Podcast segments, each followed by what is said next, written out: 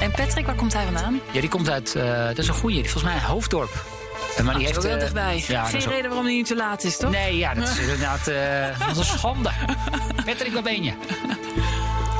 Daar is hij eindelijk. En we vroegen ons al af, waar, waar blijft die gast? Ja, hè? Hoi. Oké, we gaan beginnen.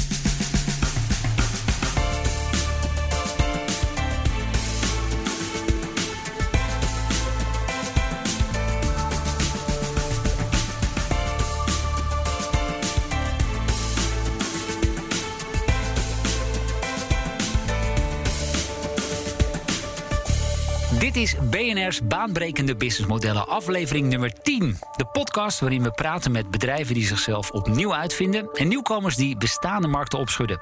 Ik ben John van Schagen en maak deze podcast, dat weet je inmiddels, samen met Patrick van der Pijl, die iets heeft meegenomen. Hij heeft het vorige week al beloofd, zie ik, je nieuwe boek. Ja, een hele bevalling, maar... Uh, Dit is hem? Ja. ja. En hij is ook behoorlijk zwaar. Ja, dan heb je het over de Nederlandse versie. Ja, ja, ja. Uh, business model shifts. Um, ja, leg eens even uit. Waar gaat het over? Waar het over gaat is dat je je volgende businessmodel kunt voorspellen. Dus je hoeft niet creatief te zijn of um, je kunt eigenlijk door het bestuderen van uh, patronen ja. en andere businessmodellen kun je heel goed zien wat je volgende model gaat zijn. Uh, en dat, dat is wel prettig. Uh, omdat je dat kunt afkijken van bijvoorbeeld Alibaba, uh, van Google. Um. Ja, maar jullie hebben heel veel case studies uh, bekeken en behandeld. En die lezen we terug hier in het boek, hè? Ja, want kijk, wat, het eigenlijk, wat ons was opgevallen is als je een gemeenschappelijke taal of bril gebruikt om daarnaar te kijken, en dat doen we met dat BIS-model Canvas, dan um, zie je eigenlijk op de snijdvlak van um, technologieverandering en verandering van consumenten constant nieuwe concepten voorbij komen. En naarmate dat je er steeds meer bewijs van ziet kun je ook wel vaststellen: oh, wacht even, dit is wel iets waar een nieuwe waarde gaat ontstaan. En waar je als onderneming ook geld mee kan verdienen. Hey, en nu gaat het natuurlijk in deze uh, podcastreeks heel vaak over technologie en toch nog het papieren boek. Ja, um, Heel ja, interessante en goede vraag. Ja, leuk. Nou, in, in, die, in die shift hadden wij ook wel de vraag gesteld: gebeurt een shift nou binnen een bestaand bedrijf? Of wordt dat steeds door een nieuwkomer geïntroduceerd? Nou, een voorbeeld bij de Frankfurter Boegmessen was ik een paar jaar geleden met onze uitgever. Daar was aanvankelijk in de hele digitale wereld was ineens alles tablets. Als je nu gaat kijken, het mag niet vanwege pandemie, maar afgelopen jaar, dan zie je dat het niet helemaal meer uh, tablet is. Het is een bepaald evenwicht. En ik weet nog dat we van mijn vorige boek uh, de miljoenste exemplaren Mark Rutte hadden overhandigd. Gezegd Mark Rutte, ja, het is ook gewoon lekker, want je hebt een boek in handen uh, en het is ook prettig te lezen. Dus ja, uh, nog steeds fysiek, dat heeft een functie. Alleen we moesten wel bijvoorbeeld voor die uh, Amerikaanse uitgever... die wilde ook een Kindle-versie. Oh ja. uh, alleen toen ik het met onze Nederlandse uitgever over had... die zegt, ja, daar moeten we wel heel veel voor doen. Nou, je, zit je wel bij de goede uitgever? dat is een hele goede vraag. Ja, maar ik ga wel even ruiken. Ah, ja, dit, ja, dit, dit, is, dit, blijft, dit blijft heerlijk. Hè? Dit, dit is heerlijk. Goed boek houdt altijd lekker in de hand, toch? Ja, um, we horen haar inderdaad al een beetje. Ik durf het bijna niet te vragen, maar heb je er toevallig ook nog eentje mee van onze gast vandaag? Ja, ja ze mag kiezen, want ik heb zelfs de Nederlandse en de Engelse versie bij me. Nou, hartstikke goed. Um, wie zij precies is, dat ga ik zo meteen aan je vertellen. Eerst wil ik je nog even iets meegeven over de activiteiten van onze podcastpartner, en dat is Salesforce. Zij stellen bedrijven van elke omvang en industrie in staat om te profiteren van nieuwe technologieën. En dan kun je denken aan de cloud, voice, maar ook zoiets als kunstmatige intelligentie. Met als doel om op de meest effectieve manier verbinding te maken met je klanten. Ook adviseert Salesforce op het gebied van innovatie en groei om op die manier succesvol te zijn in het digitale tijdperk. Ja, ze zijn de trotse partner van deze podcast en kunnen dus ook jouw partner worden in innovatie en digitalisering. Salesforce. En ere die ere toekomt, zij waren het ook die onze gast van vandaag tipte. Ik kreeg een mailtje. Uh, John, zou het misschien leuk zijn als Ethos een keertje zou aanschuiven, stond er in het mailtje. Nou, dat vonden we eigenlijk uh, best een goed idee, Noorderbruin. Chief Marketing Officer bij Ethos. Welkom. Leuk dat je er bent. Hoe gaat het eigenlijk met Ethos? Hebben jullie veel last van de coronacrisis?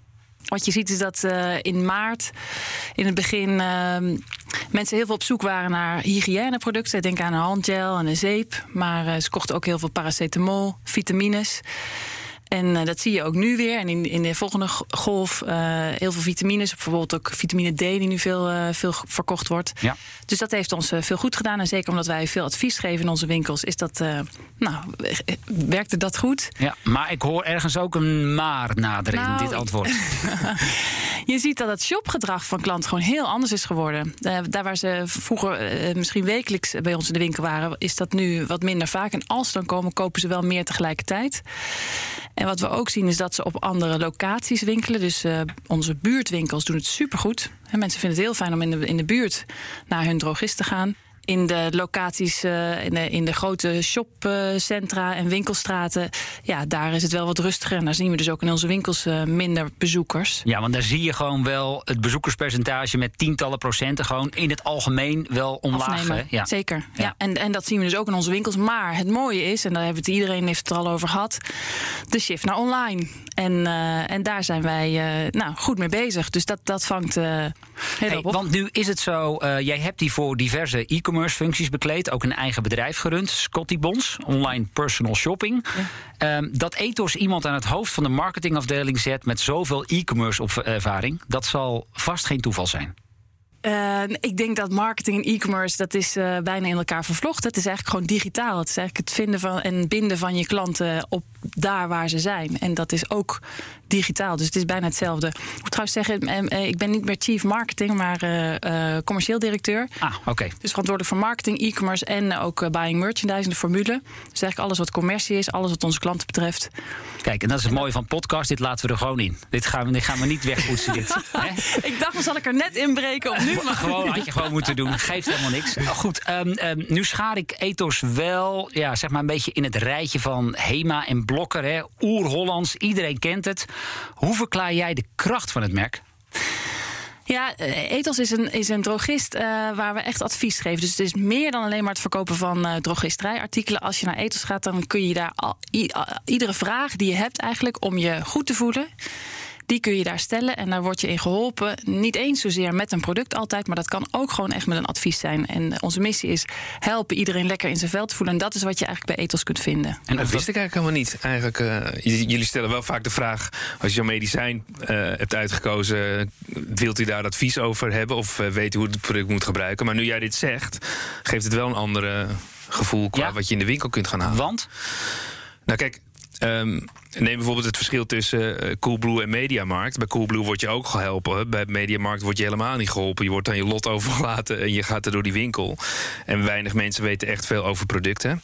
Uh, ik weet wel bij Ethos, als je een vraag hebt, dat je wel geholpen wordt. Maar nu dat jij dat zegt, is eigenlijk veel meer dat je klanten gaat helpen om de juiste keuze te maken. Um, in plaats van dat je zegt, nou, het staat daar ergens in het schap.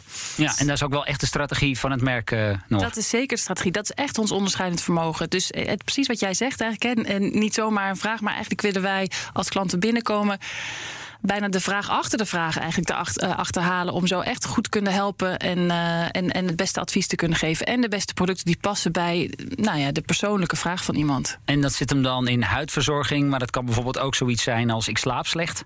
Ja, en dat, dat is een, een, volgend punt. Het is meer dan drogisterijartikelen in die zin dat het, het gaat over gezondheid en het gaat over, ook over uiterlijk. Maar als je mensen vraagt wat nou thema's zijn om je echt lekker in je vel te voelen, om je goed te voelen, dan is dat veel breder dan dat. Dan gaat het ook over bewegen, dan gaat het over voeding voeding, voedingssupplementen.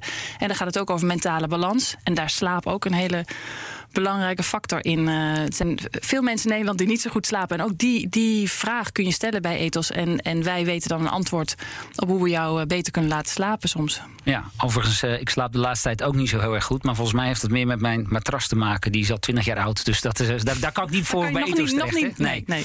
Hey, uh, Patrick, ik zit toch nog eens even in jouw boek te bladeren. En dan zie ik um, eens even kijken. Ja, bij pagina 90 van fysiek naar digitaal.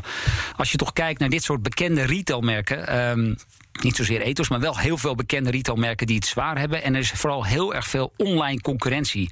En er wordt heel vaak gezegd, ja, die, die oude laat in beweging gekomen. Klopt dat ook echt? Ja, dat klopt wel.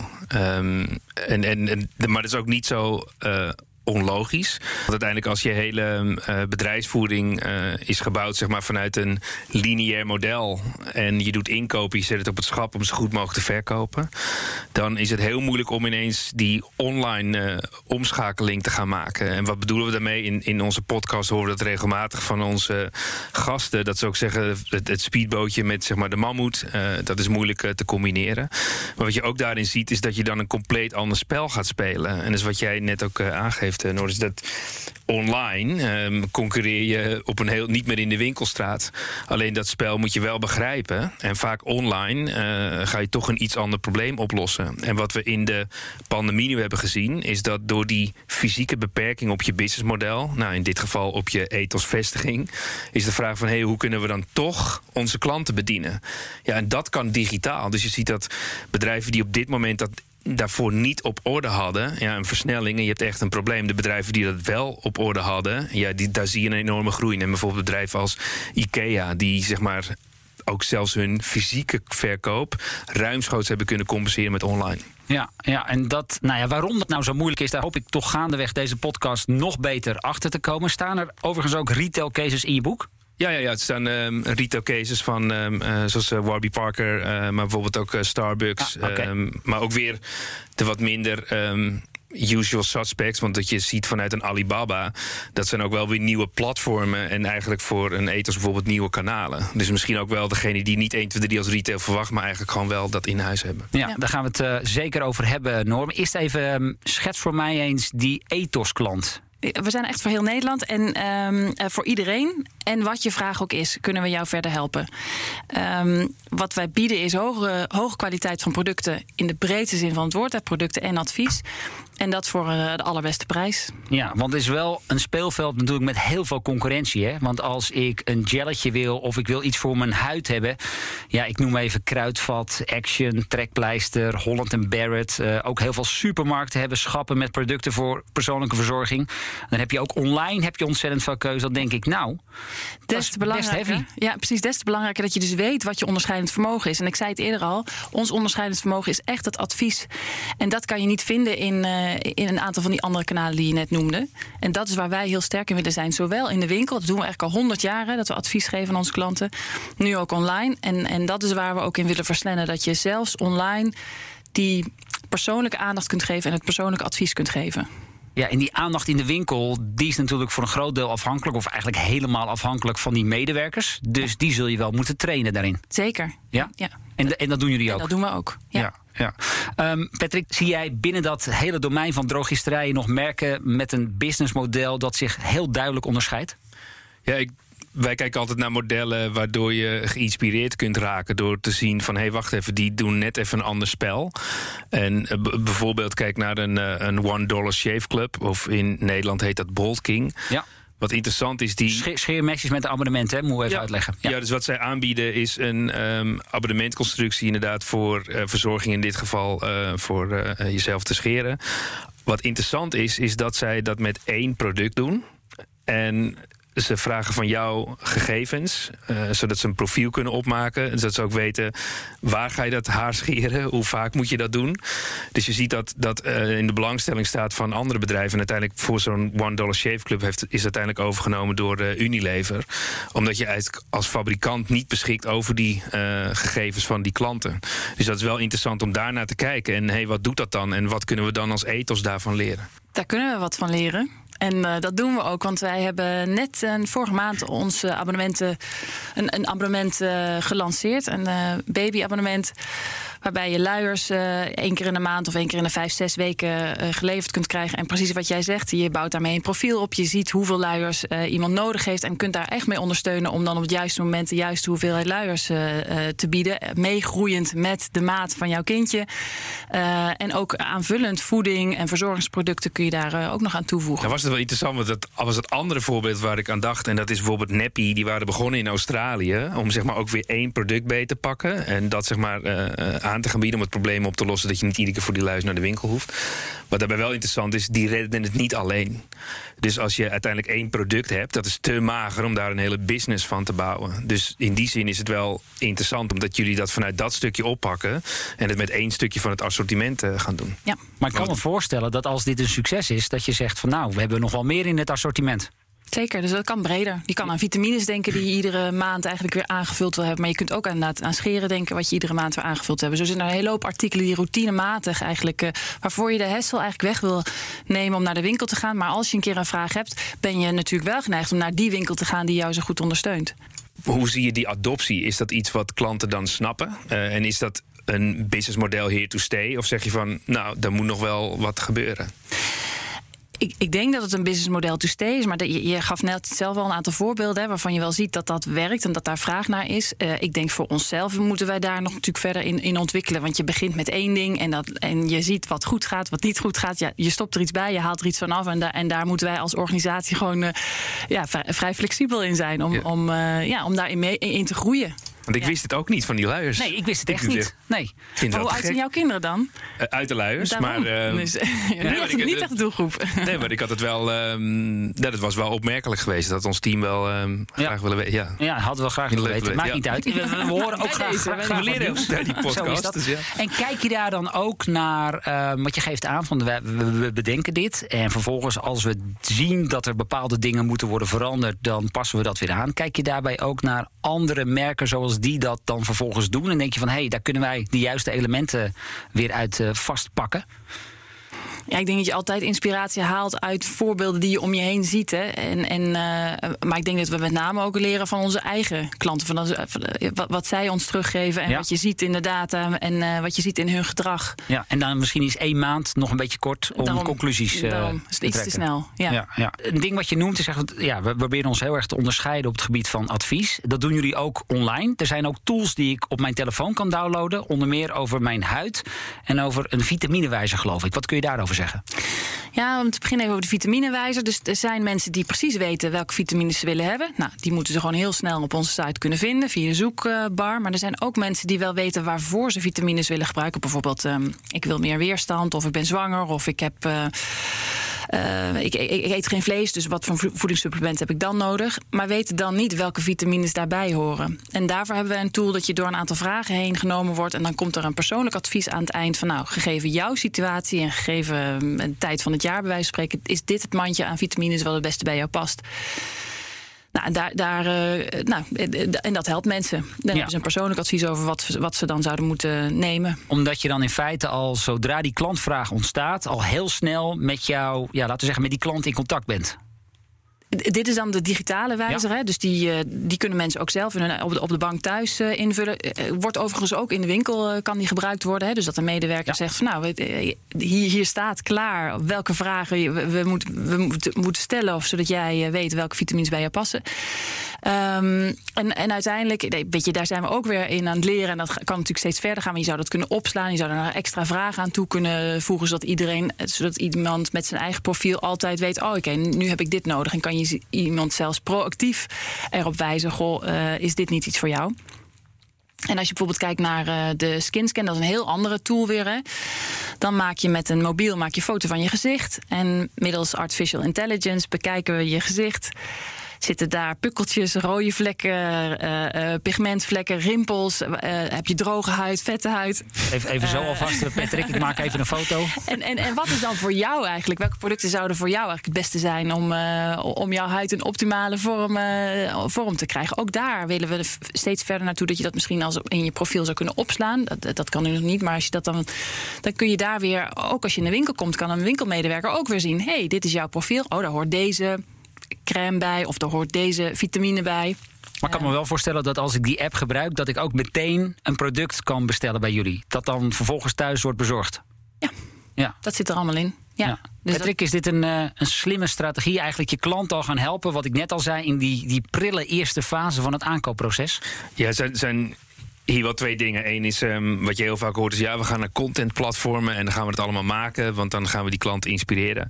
En dat is wel echt heel erg um, uh, klassiek hoe, hoe, je daarnaar kijkt. Weet je, dus dan gaat er een redactie komen, dan ga je al die uh, um, content creëren en dan is die conversie heel erg moeilijk te vinden. Ik denk wat, wat, wat jij nu aangeeft is een goed voorbeeld, omdat je eigenlijk ziet dat die behoefte aan het veranderen is. Kijk, in die overvloed van producten, uh, waar we het voor ons nauwelijks meer te bevatten is wat dat is moet je als consument geholpen worden. Uh, alleen dan moet je wel als ethos iets meer van jou weten. En wat ik uh, goed vind aan dit model is dat je dus helpt om de juiste keuze te maken. Maar als je dan de juiste, juiste keuze maakt, moet je ook gewoon gelijk dat kunnen bestellen. Want dan is het relevant en dan wil je dat hebben. Je kunt ook eigenlijk de vraag nu stellen: is. Is Ethos dan een bedrijf die schapsruimte heeft en daar al die producten op aanbiedt? Of weten zij ten alle tijden wat het beste product is wat jij kunt gebruiken om je dan gezond of uh, fris en uh, te voelen. Nou, zeven mensen zitten meeluisteren, dus ik zou zeggen, Noor. Ja, nee, het is, het is, goed dat je het aangeeft. Want ik denk waar ons businessmodel naartoe gaat, is dat in, in uh, van oudsher zijn we een winkel. Hè, waar je inderdaad precies wat je zegt, schapruimte hebt om spullen te kopen. En we gaan veel meer naar een platform toe. Waar we klanten kunnen verbinden aan experts. En dat kunnen onze eigen winkelmedewerkers zijn. We hebben getrainde winkelmedewerkers, 2400 gecertificeerde drogisten in de winkel staan. die echt wel weten waar ze het over hebben. Maar kan ook met andere experts zijn die niet onze winkelmedewerkers zijn. En het, um, je kan het in de winkel, maar ook uh, online vinden. Dus het, het, is meer dan alleen maar die winkel. Het is, het is een groter, uh, groter platform wat we nu zijn. Nou, een soort well-being platform is het in feite, hè? Ja.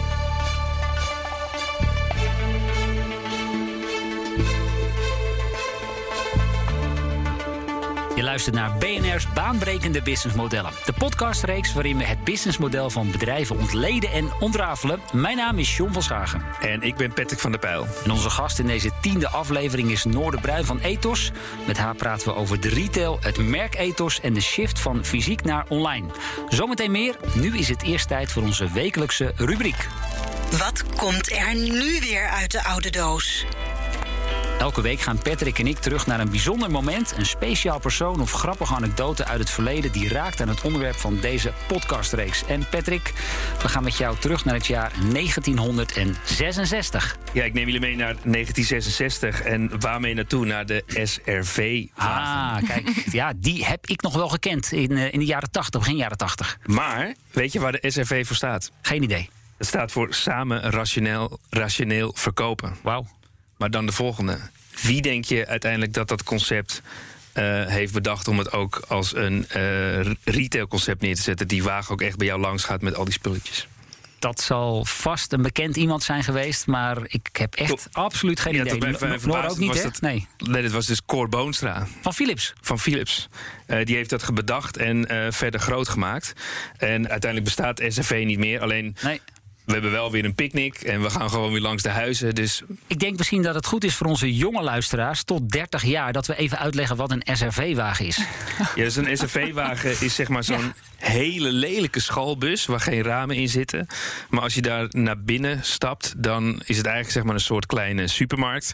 Die komt elke vaste periode bij jou in de straat uh, langs. En uh, dan gaat er een, uh, een belletje af en dan kunnen mensen daar gewoon hun producten kopen. Ja, ik raad ook alle luisteraars aan als je er nog geen beeld bij hebt, ga even Vlodder 1 kijken. Dan, uh, oh. Daar komt hij namelijk in voor. Hey, en die, die SRV-wagens, die deden geloof ik ook al wel allerlei innovatieve dingen... Hè, met, met spaarzegels en dat soort zaken. Ja, dus uh, dingen als uh, loyalty card, want uiteindelijk... Ja. Hoe zorg je ervoor dat iedereen bij die wagen blijft komen? Uh, dus dat was uh, interessant. Het was eigenlijk wel een opvolging van het oude uh, model van de kruidenier. mijn opa was dat bijvoorbeeld. En die had wel een melkwijk.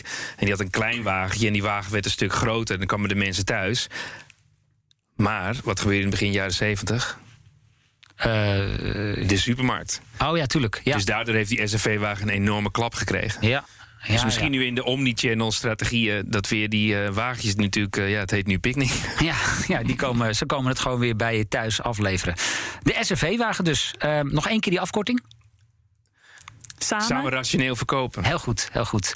Goed, mijn moment dan. We gaan terug naar het jaar 1952, namelijk de oprichting van het merk Weekamp. En dat kennen jullie ongetwijfeld ook nog wel, door meneer Herman Weekamp in het Drentse Slagharen. Nou, zij verkochten eerst vooral matrassen en ander beddengoed.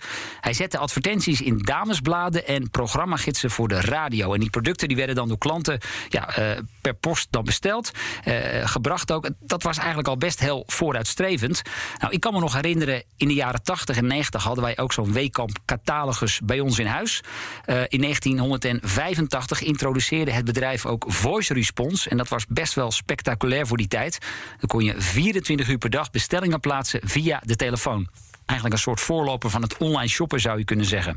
Nou, in 2006 al maakte zij de shift naar online. En vier jaar later kwam 100% maar liefst van de omzet al via internet binnen. Dat is echt een mooi voorbeeld van een bedrijf dat dus nou ja, wel op tijd aan die omwenteling is begonnen van fysiek naar online. Goed, Noorderbruin dus. Zij is geen marketingdirecteur, maar wel de commercieel directeur van Eendracht, Toewijding, Overleg en Samenwerking. Prachtige, mooie afkorting inderdaad. Want dat betekent uh, de naam Ethos, hè, die doet bij veel meer mensen natuurlijk een belletje rinkelen. Zij is deze week onze gast in BNR's baanbrekende businessmodellen. We gaan het hebben over die online strategie. Daar is het zojuist al even een paar keer over gaan. Maar toch nog heel even over die fysieke locaties. Want wat is nou een goede plek voor een nieuwe ethosvestiging? Ja, die is best lastig te beantwoorden, die vraag. Want die hangt eh, af van een hele hoop factoren eigenlijk. Het hangt af van uh, welke winkels daar nog meer zitten, van je concurrentie. Het hangt af van de klantenkring die daar woont. Of dat jouw doelgroep is.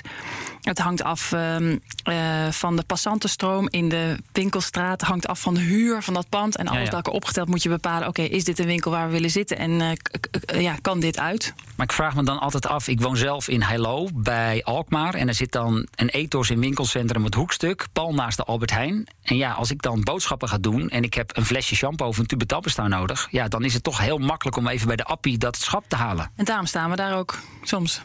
Oké, okay, want daar vind ik dus ook ethosproducten. Ja. ja.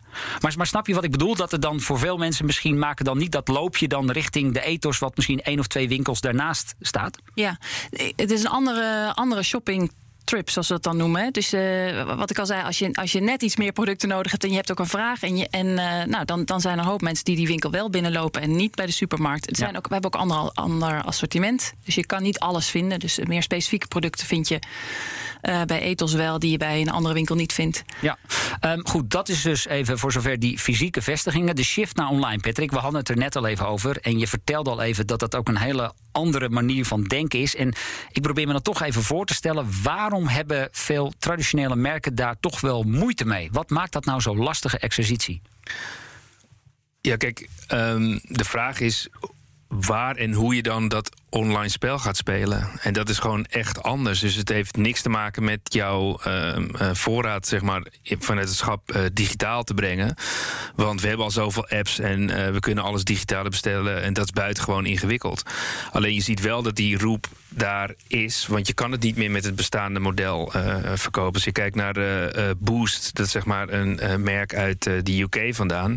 Die gingen voor de pandemie ruim 200 winkels sluiten. En ze ook dat tijdens de pandemie zeg maar, de omzet met 30, 40 procent uh, naar beneden ging. En wat er dan gebeurt is de vraag: ja, maar hoe gaan we dan digitaal aan de slag? En als je die businessmodellen bestudeert van digitaal, dan heb je eigenlijk vier grote categorieën die je daar kunt identificeren. Want wij dachten, ja, hoe kan je dan zeg maar een stap maken? Wij wilden daar bedrijven en ondernemers mee helpen. De eerste variant is eigenlijk dat je een soort, we noemen dat een bolted on of eigenlijk gewoon opgeplakt. Je hebt dan zeg maar wel dat schap wie zegt, kijk eens, uh, ik heb een, digitaal, of ik een digitale uithangbord. Um, het andere uiterste is eigenlijk een digitale tweeling van je businessmodel. En die is wezenlijk anders. En dat kun je eigenlijk wel een beetje zien in het model van uh, Picnic. Want wat ze eigenlijk wel doen, is dat het echt on-demand gestuurd. Daardoor ander assortiment, daardoor weinig of geen uh, waste. Uh, ook geen outlet. dus ze kunnen echt stevig concurreren. Compleet ander businessmodel.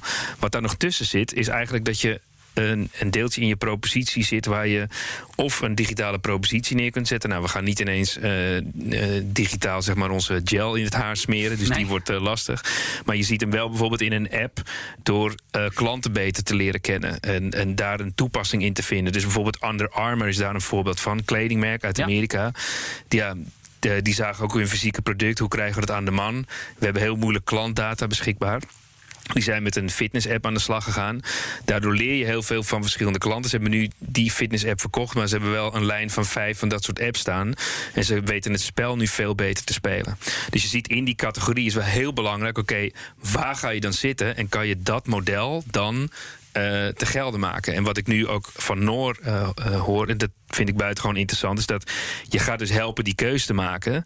En dan is die mindset dus compleet anders. Maar als jij mensen in je bedrijf hebt zitten die jarenlang dit hebben gedaan, die gaan dan zeggen: Ja, maar Noor, jij moet gewoon meer reclame gaan maken. Ja, gebeurt dat ook, Noor? Nou, het, het is inderdaad best lastig om die omwenteling te maken eh, om omnichannel te gaan, gaan denken en, en doen.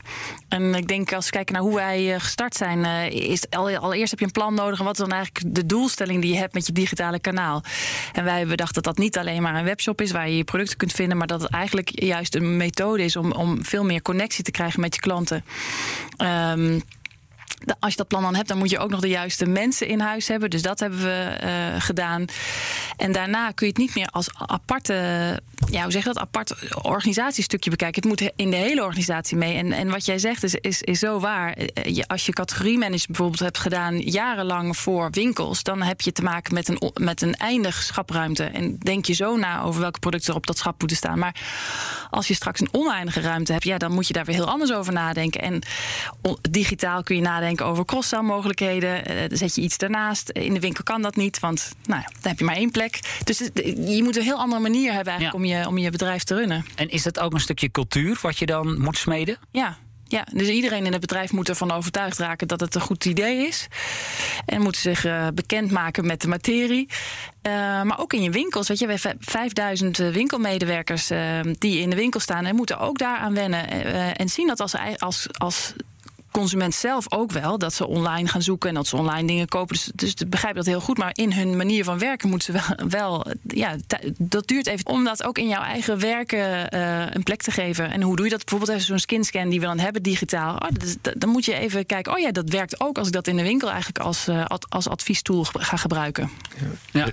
Ja. Het zou zelfs kunnen zijn hè, dat je dan op een gegeven moment besluit dat je compleet andere mensen in de winkel gaat zetten. Dus als je vanuit de situatie komt waar je altijd gewend bent het schap te vullen en zoveel mogelijk te verkopen, zie je dat het veel meer zou gaan om bijvoorbeeld misschien nu wel uh, mensen uit de horeca te halen. Uh, omdat die denken van hé, hey, daar is John, oh, dat vind ik een uh, toffe vent.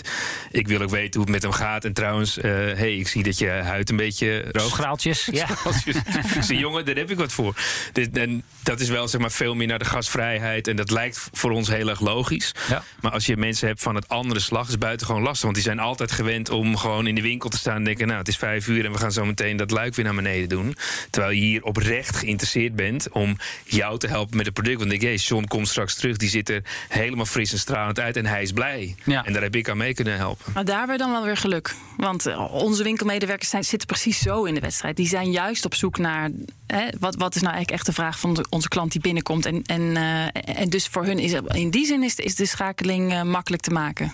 Wat ik nog wel even wil weten, uh, Patrick die schetste zojuist het voorbeeld van Under Armour. En dat zij een app hebben, een fitness-app. Eigenlijk gewoon puur met het idee, laten we gewoon informatie gaan verzamelen. Wie is die klant? Waar zit hij mee? Zou dat ook iets kunnen zijn voor, voor ethos? Ja, ik, ik, ik, herinner me dat vanuit mijn, eh, mijn Nike-tijd nog. Daar hadden we het ook. We verkochten natuurlijk schoenen en, eh, en, eh, en, sportproducten. En we hebben daar ook de shift gemaakt van we moeten een, een running app hebben. Want we moeten eigenlijk weten waar, de, waar mensen mee bezig zijn. Dan moeten ze eigenlijk helpen met het sporten. En dan kun je eigenlijk ook makkelijker je producten nog verkopen.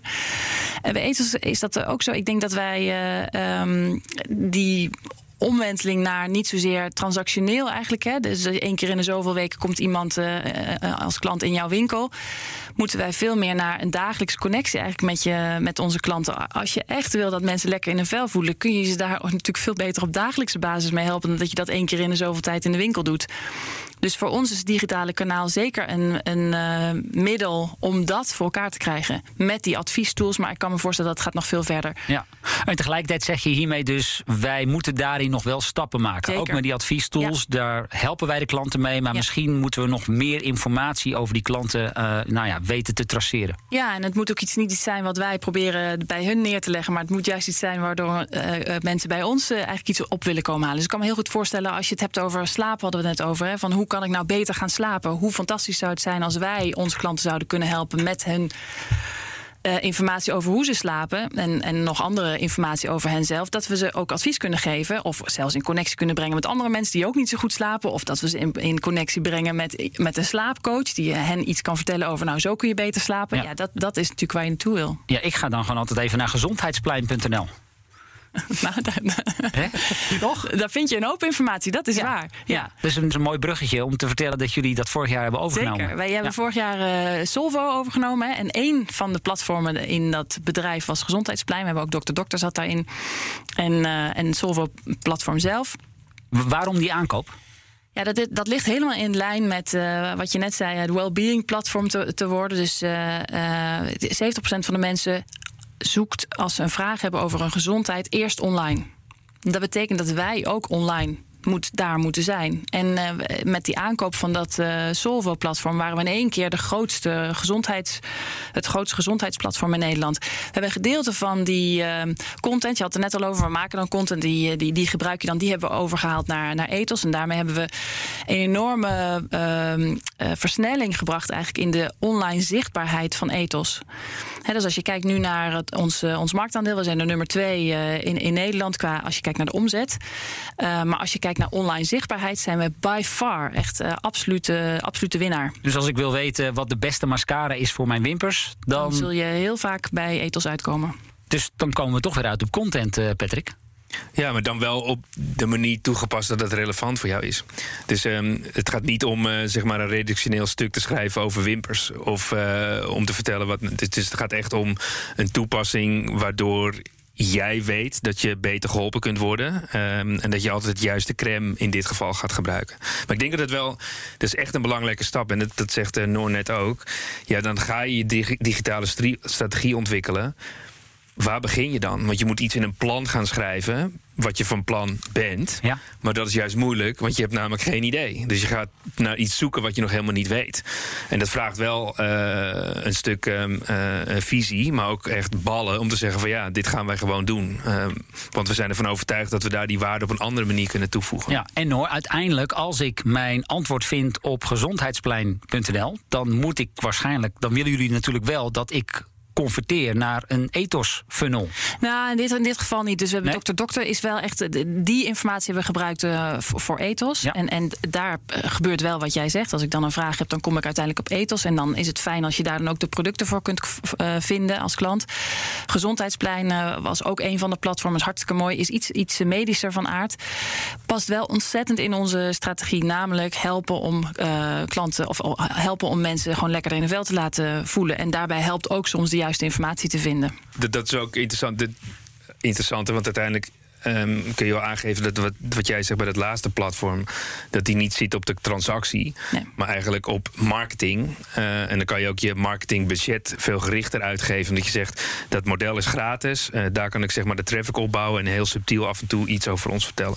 Nou, en het mooie is van Gezondheidsplein, wat dat ook wel helpt, is door de geaggregeerde uh, data die je hebt van alle bezoekers op die site. En je ziet wat ze zoeken, waarnaar ze zoeken, geeft wel een goed beeld van wat er speelt op ieder moment tijd. En dat helpt ons weer om zowel onze winkelmedewerkers op te lijnen van wat speelt er en waar hebben mensen behoefte aan, welke vragen spelen er. Maar ook zelfs in ons productassortiment kun je kijken, oké, waar hebben we dan eigenlijk nu uh, behoefte aan? Wat, moet meer, wat moeten we meer naar voren brengen? Ja, dus als blijkt uit de vraag op gezondheidsplein.nl dat ineens heel veel mensen moeite hebben met slapen, dan zou het zomaar kunnen zijn dat jullie je assortiment aanpassen. Zo is dat. Ja.